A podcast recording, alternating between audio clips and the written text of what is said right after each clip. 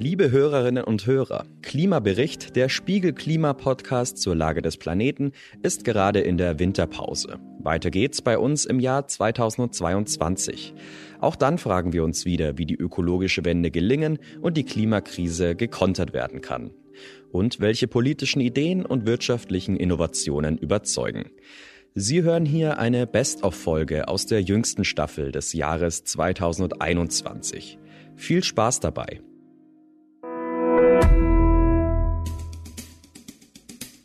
Das Meereis in der Arktis ist auf die zweitniedrigste Ausdehnung seit Beginn der Messungen vor rund 40 Jahren geschrumpft.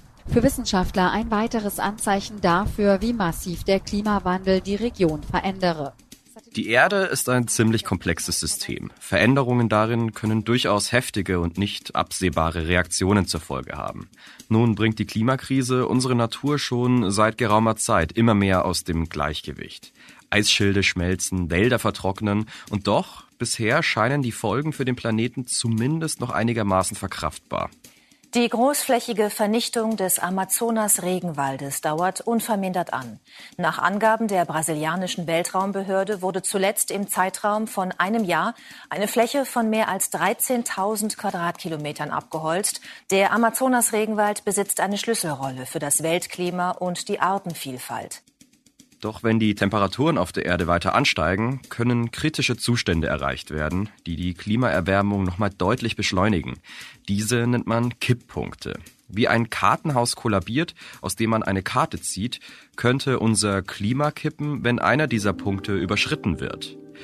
Wir fragen uns in dieser Folge, könnte es passieren, dass unser Klima kippt? Was sind die Folgen und wo stehen wir schon heute? Unser Gast ist diesmal der Klimaphysiker Thorsten Albrecht vom Institut für Klimafolgenforschung in Potsdam. Das ist der Klimabericht, der Spiegel-Podcast zur Lage des Planeten. Ich bin Sebastian Spalleck. Und ich bin Kurt Stukenberg. Wir sprechen hier über die Klimakrise, was dafür verantwortlich ist und wer jetzt handeln muss. Hallo Kurt. Kipppunkte widersprechen eigentlich in Teilen ja unserer Annahme von der Klimaerwärmung. Viele denken ja, das Klima heizt sich nach und nach immer weiter auf, je nachdem, wie viele Emissionen wir in die Luft pusten. So ein Kipppunkt markiert jedoch eine ziemlich deutliche Veränderung. Ist er mal überschritten, zieht die Klimaerhitzung nochmal sprunghaft an. Wie kann das sein? Hallo Sebastian. Was den grundlegenden Effekt des Klimawandels angeht, gibt es ja nach den gut 30 Jahren Forschung, die wir jetzt so hinter uns haben, sehr gesicherte Erkenntnisse und den großen Konsens der Forschung zu den Ursachen und Wirkungen. Also das Verbrennen fossiler Rohstoffe erhöht die Konzentration von Treibhausgasen in der Atmosphäre, was wiederum zu einer Erwärmung der Erde führt und was dann seinerseits Folgen hat, also Abschmelzen von Gletschern, Eisflächen, Meeresspiegelanstieg, Wetterextreme und all das. Dahinter aber, wenn wir dann in die Details gehen, also was genau macht der Planet, wenn die Menschheit weiter so wirtschaftet wie bisher und ab genau welcher Treibhausgaskonzentration passiert exakt was, da gibt es weiterhin Unsicherheiten. Und bei einer Erwärmung von jetzt ungefähr 1,2 Grad gegenüber der vorindustriellen Zeit sehen wir ja viele Effekte schon. Aber wie reagiert der Planet nun in Zukunft genau? Das weiß man noch nicht exakt. Und kannst du sagen, wo sind wir denn jetzt immer noch ziemlich im Unklaren? Also mit Blick auf das, was wir jetzt in dieser Folge besprechen wollen, zum Beispiel, wie sich Klimaeffekte gegenseitig verstärken. Ein Beispiel. Ehemals dauerhaft vorzufindende weiße Eisflächen schmelzen ab. Darunter tritt dann dunklere Oberfläche zutage. Das verändert dann die Oberflächenalbedo, also dunkle Flächen heizen sich schneller auf was die Erwärmung dann zusätzlich beschleunigt, wodurch dann wiederum noch mehr Eis schmilzt. Das wäre so ein Beispiel, wo sich Effekte des Klimawandels selber beginnen zu beschleunigen. Und da kann es dann eben sein, dass plötzlich Entwicklungen entstehen, die, wie man es nennt, nicht mehr linear sind. Also plötzlich beschleunigen sich Entwicklungen auf nicht gekannte Weise. Und ist so ein Prozess einmal in Gang gesetzt, kann etwas Größeres ins Rutschen kommen, dass man dann vielleicht auch nicht mehr wirklich aufhalten kann. Okay, was du jetzt gerade übers Eis gesagt hast, darüber sprechen wir noch. Aber mal zu den Kipppunkten. Ich habe das ja anfangs mit so einem Kartenhaus verglichen. Da kann man locker mal eine oder zwei Karten rausziehen, ohne dass was passiert. Dann ist es irgendwie wackelig. Aber bei der nächsten stürzt das ganze Gebilde komplett in sich zusammen. Kann man das wirklich so vergleichen? Also vereinfacht gesagt ist das ein gutes Bild, ja. Wenn man beim Erdsystem zwei Karten rauszieht, dann ist es zwar nicht so, dass gar nichts passiert, aber um Kipppunkte zu erklären, ist das eigentlich ganz treffend, finde ich. Entscheidend ist ja, dass dann ganz plötzlich das ganze Gebäude einstürzt, obwohl du nur das wiederholt hast, was du vorher schon gemacht hast und nicht etwa jetzt statt einer Karte gleichzeitig zwei Karten rausgezogen hast. Also das Besondere ist, du verdoppelst deine eigene Aktivität nicht, aber die Folgen sind trotzdem plötzlich doppelt, dreifach, vierfach so stark. Also heißt das, sobald ein Kipppunkt zu viel überschritten ist, werden die anderen wie so ein Dominoeffekt automatisch mit überschritten? Ne, das muss nicht unbedingt so sein. Also das ist alles in seiner Gesamtheit noch überhaupt nicht voll verstanden, aber es könnte so kommen. Ich wäre bei dem Begriff automatisch auch vorsichtig, aber so die Richtung stimmt auf jeden Fall. Hm. Um jetzt auch mal ein paar Kipppunkte zu nennen. Da gibt's ja gar nicht so wenige. Da gibt's auf der einen Seite die offensichtlichen, wie den Rückgang der Wälder oder das Absterben der Korallenriffe, denn auch wenn die wegfallen, würde das Klima damit aus dem Gleichgewicht gebracht werden. Es gibt aber auch andererseits so abseitigere, also zum Beispiel das Schwinden der tibetischen Gletscher oder der Zusammenbruch des indischen Sommermonsuns. Aber wer hat das eigentlich festgelegt und wie viele Kipppunkte gibt es denn überhaupt? Das grundsätzliche Konzept bei diesen Tipping Points kam so um die Jahrtausendwende auf von Hans-Joachim Schellenhuber. Der hat in den 90ern das renommierte Potsdam-Institut für Klimafolgenforschung gegründet und war bis vor drei Jahren auch deren Leiter. Er hatte in den Jahren damals im Rahmen seiner Forschung neun Kippelemente identifiziert.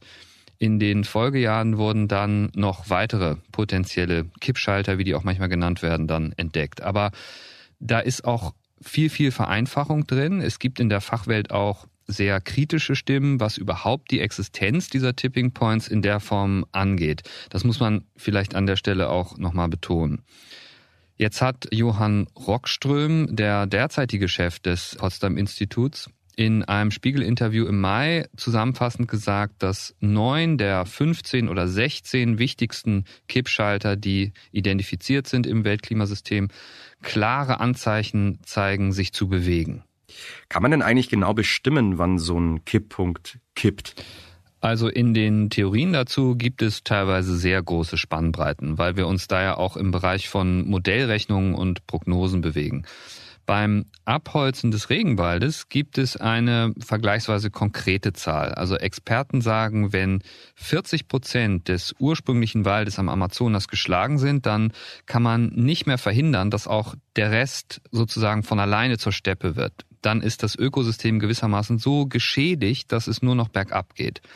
Allerdings ist auch hier eine große Unsicherheit drin. Der Wald ist ja heute nicht nur durch die Rodung unmittelbar bedroht, sondern auch durch die jetzt schon fortschreitende globale Erwärmung, weil das eben den Wald sozusagen unter Stress setzt. Also auch hier wieder Stichwort Wechselwirkung. Deswegen kann es auch sein, dass dieser Kipppunkt schon kommt, wenn 25 Prozent des Waldes weg sind. Übrigens, heute sind schon fast 20 Prozent gerodet. Du siehst also, wie nah dran wir hier an solchen Kipppunkten sein könnten.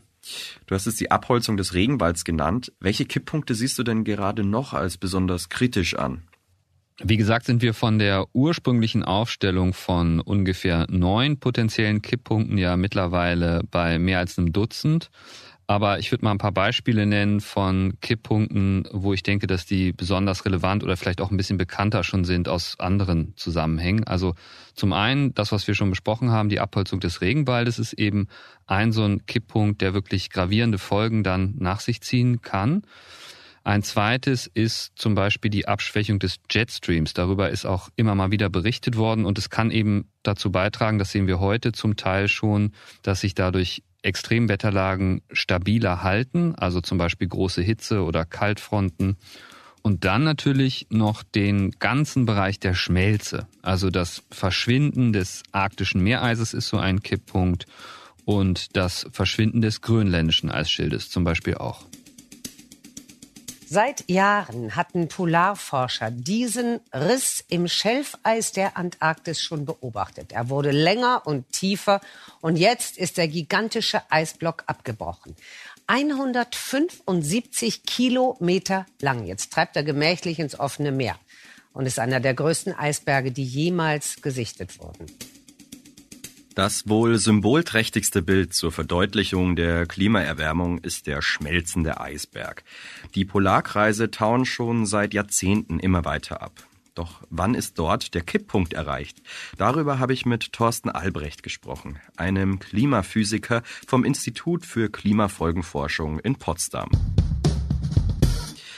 Hallo Herr Albrecht, wir haben wahrscheinlich schon alle in der Schule gelernt, das Meereis ist ein zentraler Teil des Klima- und Ökosystems mit Auswirkungen selbst auf weit entfernte Regionen. Es hält eben die Natur im Balance. Und viele haben wahrscheinlich auch schon von der Eis-Albedo-Rückkopplung gehört, heißt, ein großer Teil des einfallenden Sonnenlichts auf der Erde wird vom Eis zurückgestrahlt. Das hat einen Einfluss auf unsere Temperatur, den Jetstream, auf unseren Niederschlag und noch mehr. Kurz, es ist extrem wichtig fürs Klima. Aber wie steht's denn eigentlich jetzt gerade um die Polarkreise? Also bei Meereis ist es so, dass wir etwa 40 Prozent der Fläche seit den 80er Jahren verloren haben. Und da gibt es eigentlich auch einen sehr direkten Zusammenhang zwischen kumulativen CO2-Emissionen und der Fläche. Man kann das sogar so runterschrauben, dass man sagen kann, für jede Tonne CO2 verschwinden etwa drei Quadratmeter mehr Eis. Also das ist ein sehr robuster Zusammenhang. Der IPCC zum Beispiel hat jetzt im letzten Sachstandsbericht, der jetzt im August erschienen ist, das so zusammengefasst, dass wir spätestens im Jahre 2050 mindestens ein Jahr lang im Sommer eisfrei sein wird in der Arktis. Also spätestens dann wird das sozusagen passiert sein. Im Winter ist das sozusagen so, im Winter gefriert schon immer noch mal zu, da ist auch die Reduktion ein bisschen geringer. Da ist sozusagen der Punkt, wo es dann auch im Winter eisfrei sein könnte, bei wesentlich höheren Temperaturen, also sowas bei fünf Grad etwa. Also heißt das, wir beide könnten jetzt auch noch einen Sommer erleben, in dem es kein Polareis mehr gibt? Also was das Meereis betrifft, wäre das sehr wahrscheinlich. Das betrifft das arktische Meereis. Der grönländische Eisschild, da ist es so, dass wenn das Eis erstmal anfängt zu schmelzen und in tiefere Regionen kommt und es dort wärmer wird, kann es das Schmelzen sozusagen verstärken. Das hängt sehr davon ab, von welchem Szenario wir reden. Also in dem hohen Emissionsszenario wird es also etwa Mitte des Jahrhunderts sein. Und wenn wir es aber zum Beispiel schaffen, das 1,5 Grad Ziel einzuhalten, haben wir relativ gute Chancen, dass dieser Kipppunkt nicht erreicht wird. Also mit einer gewissen Chance. Da geht es erstmal bloß darum, ob dieser Kipppunkt sozusagen kippt. Und wenn er denn kippt, dann ist ein Mechanismus angestoßen, der dann einfach fortläuft, relativ unabhängig davon, was wir denn noch tun. Okay, und wie sieht so ein Kipppunkt aus? Also was heißt das jetzt am Beispiel von Grönland? Oder ist das, das vielleicht sogar schon überschritten? Bei Grönland sieht es noch nicht so aus, dass wir den Kipppunkt schon erreicht hätten. Wir sind aber relativ nah dran das motiviert ja auch gerade diese politischen Ziele, eben so ein 1,5 Grad Ziel zum Beispiel zu erreichen, um das Ganze noch zu stabilisieren. Aber bei Grönland kann man ganz einfach sagen, man muss sich das so ein Eisschild ja vorstellen als ein dynamisches System. Es schneit oben drauf, der Schnee wird zu Eis und das Eis bewegt sich tatsächlich wie so ein zäher Honig in Richtung Küste und dort kann es dann abbrechen oder schmelzen. Und das heißt, wenn wir zum Beispiel die Temperatur erhöhen oder den Niederschlag verringern, dann verschiebt sich dieses Gleichgewicht. Und wenn das Gleichgewicht von Schmelzen und Schneefall irgendwann genau ausgeglichen ist, wenn es weniger Schneefall gibt als, als schmilzt, dann haben wir dort schon einen, einen Kipppunkt sozusagen erreicht. Den kann man quantifizieren auf verschiedene Art und Weise. Man kann sich so regionale Klimamodelle zum Beispiel angucken und dann eben genau gucken, wann erreicht man diesen Punkt, dass das Schmelzen größer ist als der Schneefall. Ja, das wollte ich eh fragen. Also wie berechnen Sie das eigentlich in der Forschung? Also was wir zum Beispiel machen, wir nutzen also wirklich diese Simulationsmodelle, in denen wirklich die Eisdynamik mathematisch abgebildet ist. Und dann kann man zum Beispiel die Randbedingungen verändern. Man kann also sozusagen relativ lange rechnen für viele tausende Jahre. Und man sieht, dass für eine bestimmte Temperatur sich ein bestimmter Zustand im Eis, also eine bestimmte Geometrie des Eisschildes ergibt. Wenn ich also die Temperatur hochschraube, wird das Eisschild im Gleichgewicht kleiner sein. Dann gibt es irgendwann einen Punkt, wo es auf einmal nicht nur ein bisschen kleiner wird, sondern wirklich ein komplett anderer Zustand eingenommen wird. Eben zum Beispiel eisfreies Grönland. Das heißt, so kann man sich sukzessive mit einem Computermodell an diesen Punkt herantasten. Dann gibt es aber noch eine Menge Unsicherheiten, die dann eine Rolle spielen, also sowohl in den Prozessen als auch in den Parametern im Modell. Das heißt, man kann das immer nur statistisch machen und sich diesem Wert nähern.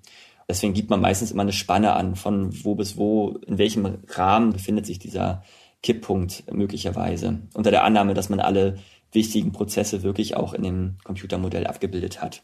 Okay, und von welcher Spanne reden wir da? Ja, also für Grönland sind da so zwischen 0,8 und 3, irgendwie Grad etwa. Also wir haben ja jetzt gerade schon eine Erderwärmung von 1,2 Grad und Grönland, sagen Sie, könnte den Kipppunkt schon bei 0,8 erreichen. Das ist ja dann schon echt längst überschritten. Nee, das ist sozusagen die untere Grenze von dem Unsicherheitsintervall. Das heißt, der wahrscheinlichste Wert liegt irgendwo über 2 Grad, also ich glaube 2,7 Grad ungefähr. Das ist sozusagen das, das Mittel von diesem Bereich. Und äh, das heißt, da hätte man sozusagen so eine Art 50-50 Chance, dass der Kipppunkt in Grönland noch nicht erreicht wird. Ja, aber auch 2 und 2,7 Grad liegen ja ziemlich weit auseinander. Ja, aber da merkt man auch, wie viele Prozesse auch eben nicht genau quantifiziert werden können. Ne? Also man muss man sich auch vorstellen, man macht da teilweise äh, Millionen von Simulationen, um das wirklich statistisch abzubilden, ob diesen Raum von Dimensionen. Und da gibt es natürlich auch Simulationen, die schon bei relativ geringen Antrieben im Prinzip schon kippen können. Deswegen macht man einen relativ großen Bereich. Aber die Annahme, dass man bei einem 1,5 Grad Ziel, wenn man das wirklich stabilisieren könnte bei 1,5 Grad langfristig, dass man da gute Chancen hätte, den grönländischen Eisschild zu stabilisieren, da sind sich, glaube ich, die Forscher einig. Das heißt, es gibt zwar trotzdem natürlich eine Chance, dass das nicht ausreicht. Also das ist auch mit in der Statistik mit drin. Wir hoffen, dass wir eine gute Chance haben, aber das ist letztendlich alles eine Risikoanalyse. Okay, wir haben jetzt über Grönland gesprochen, aber wie sieht es zum Beispiel aus mit den Polarkreisen, also der Arktis und Antarktis? Was sind da die Gefahren? Genau, also wenn wir in der Arktis bleiben, da gibt es ja auch noch äh, zum Beispiel den Permafrost, auch noch einer der wichtigen Kipppunkte. Da hat man lange Zeit angenommen, dass es da wirklich einen selbstverstärkenden Mechanismus gibt, eigentlich erst so jenseits von fünf Grad. Da hat man sich lange Zeit also relativ sicher geglaubt, dass es noch nicht so schnell, also es taut schon die ganze Zeit aber dass es sozusagen wirklich irgendwann selbstverstärkend wird im Sinne von, dass so viel Methan entweicht, dass es dann wiederum zu zusätzlicher Erwärmung führt. Da hat man lange geglaubt, dass das erst jenseits von fünf Grad Erwärmung passiert. Jetzt gibt es aber immer mehr Studien, die eigentlich diesen Wert auch nach unten korrigieren und da passiert gerade relativ viel. Vielleicht kurz zur Erklärung. In Permafrostböden der Arktis, da sind große Mengen an Methan gespeichert und wenn das durch die Schmelze freigelegt wird, dann gelangt es in die Atmosphäre. Genau, das taut ne, und dabei entsteht Methan. Genau, und Methan ist auch ein sehr, sehr wirksames Treibhausgas. Und wie gesagt, so gerade in den letzten zwei Jahren sind dann eine Menge Studien erschienen, die diesen Kipppunkt eigentlich bei schon geringeren Temperaturen vermuten. Mm, also in der Arktis sind also die Permafrostböden eine Gefahr. Tauen die ab, kippen sie, setzen Methan frei und treiben die Klimaerwärmung noch weiter an. Und dieses Methan aus den Permafrostböden, das ist eben jetzt keins wie aus einer Gasleitung. In dem Sinne kann man es zum Beispiel auch nicht durch eine Energiewende abstellen. Wenn diese Prozesse dann erstmal einsetzen, dann kann man die auch eben nicht mehr stoppen. Aber Herr Albrecht, wie sieht's denn jetzt aus mit der Antarktis? Wie schmilzt die ab? Ja, also was ganz wichtig ist in der Antarktis, dass es ein großer Anteil der Antarktis ist Eis, was sich auf Meeresboden befindet.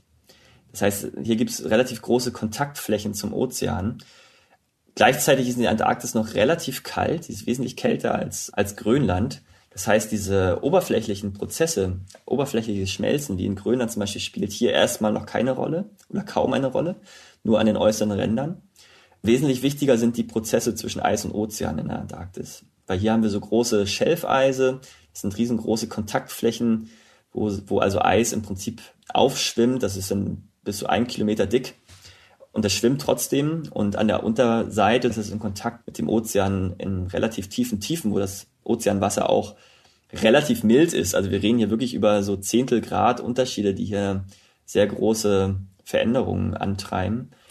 Also das Eis der Antarktis schmilzt also eher unter dem Meer und rückt so näher an den Kipppunkt ran? Genau. Und man muss auch bedenken, dass äh, Meerwasser sozusagen eine wesentlich höhere spezifische Wärmekapazität hat. Das heißt, es kann sozusagen jedes Zehntel Grad Meerwassererwärmung kann unglaublich viel Energie liefern zum Schmelzen, also wesentlich mehr als zum Beispiel die Luft. Und was auch eine Rolle spielt, dass sich Winde verändern und dadurch eben zum Beispiel Wasser, wärmeres Wasser aus tieferen Regionen angesaugt wird förmlich und in diese Eisschilfregionen transportiert wird, dass das dazu führen kann, dass dieses relativ sensible Gleichgewicht, ja im Prinzip dieser Trippelpunkt zwischen Eis, Ozean und, und Meeresboden, dass der dann sich verschieben kann. Und auch dieser Prozess kann halt selbstverstärkend sein. Das heißt, einmal angetrieben, lässt er sich nicht so ohne weiteres aufhalten. Also, ob Grönland, Arktis oder Antarktis, alles schmilzt auf verschiedene komplexe Arten. Aber was für Auswirkungen hätte das denn jetzt aufs globale Klima, wenn das Schutzschild Eis wegfällt? Also der Schutzschild Eis in der Arktis wirkt sich auf unterschiedliche Art und Weise auf unser Klima, zum Beispiel hier in Europa aus.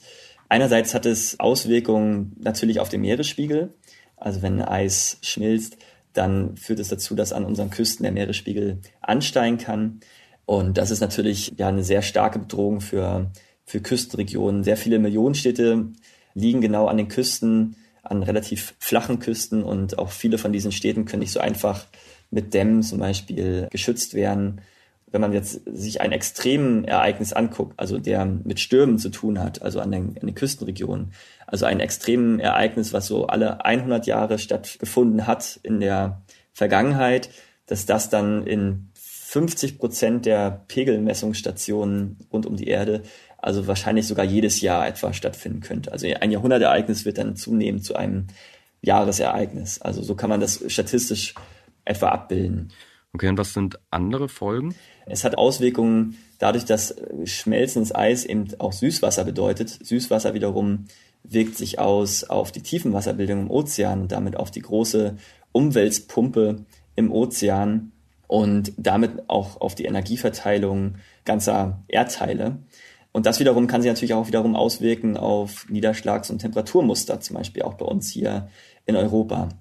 Dann gibt es noch die Möglichkeit, dass also allein das durch das Rückstrahlvermögen der Eisoberflächen, also auch des Meereises, sich bestimmte Hoch- und Tiefdruckgebiete verschieben können, also so eine, so eine Druckmuster verschieben können. Das wiederum kann aber auch sich auswirken auf den Jetstream, auf diesen Strahlstrom, der, der unser Klima auch maßgeblich beeinflusst. Und das wiederum kann auch dazu führen, dass Extremereignisse bei uns, also zum Beispiel diese trockenen Sommer mit wenig Niederschlag, aber auch zum Beispiel Kaltlufteinbrüche im Winter, dass die eben auch statistisch gesehen zunehmen könnten. Auch hier gibt es indirekte Verbindungen zur Arktis. Ja, also kurz gesagt, es wird irgendwie so ziemlich alles aus der Balance gebracht, wenn die Eisvorkommen der Erde kippen. Ja, genau, weil einfach sich das Energiegleichgewicht verändert und dadurch natürlich auch das Klima. Also es ist einfach alles, was anders ist als das, was wir gewohnt sind, ist für uns irgendwie erstmal schwierig zu handeln, ne? weil wir über unsere Infrastruktur und so einfach an ein sehr konstantes Klima gewöhnt sind. Kurt, um mal auf das Bild des Kartenhauses zurückzukommen. Was heißt das, wenn jetzt mehrere Kipppunkte überschritten werden? In den Tropen, beim Eis, bei den Permafrostböden und das metaphorische Kartenhaus dann einkracht. Was sind denn da genau die Folgen fürs Klima? Heizt sich die Erde dann einfach unaufhaltsam weiter auf oder was muss man sich darunter vorstellen? Das Besondere an, ich sag mal, unserer Zeit ist die Stabilität des Klimas. In den letzten 10.000 Jahren haben sich die Temperaturen um plus minus ein Grad verändert. Und nur deshalb war es überhaupt möglich, dass sich Landwirtschaft so richtig entwickeln konnte und auch so etwas wie Zivilisation in großem Umfang entstehen konnte. Das war aber nicht immer so. Wenn man länger zurückblickt, sieht man, dass Temperaturen zuvor teilweise innerhalb von wenigen Jahrzehnten um fünf Grad zu oder abgenommen haben. Also letztlich totales Klimakaos, bei dem es dann schwer bis unmöglich ist, sich in so kurzer Zeit so richtig anzupassen.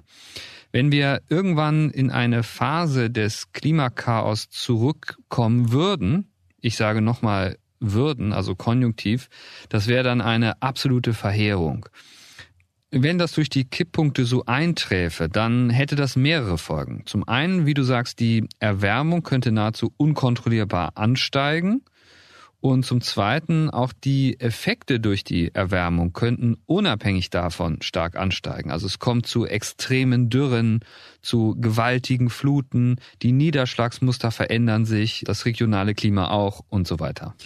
Ja, aber kann man denn dieses Klimasystem wieder irgendwie stabilisieren? Also wenn bereits solche Kipppunkte überschritten wurden, ein Kartenhaus kann man theoretisch ja wieder aufbauen.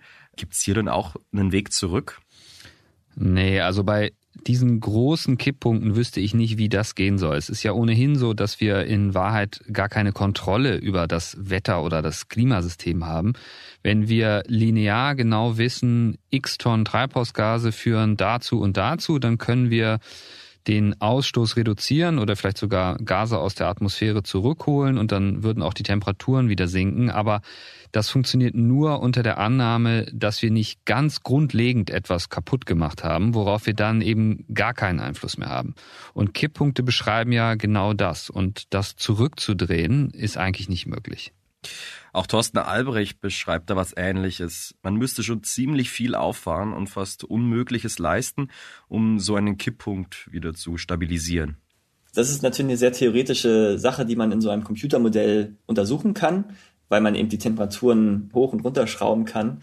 Also wenn man sozusagen mit einer eisfreien Antarktis startet, mit sagen wir mal 10 Grad plus und dreht die Temperatur runter auf den heutigen Wert zum Beispiel, dann wird man feststellen, dass die Antarktis wesentlich kleiner ist, als sie heute eigentlich ist.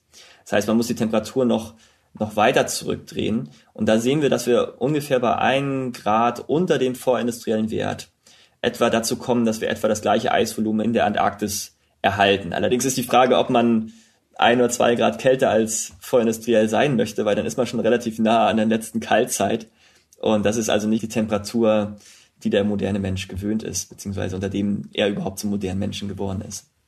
Wir können also festhalten, ist das Kartenhaus der Kipppunkte erstmal eingestürzt, wäre es eigentlich unmöglich, dieses wieder aufzubauen.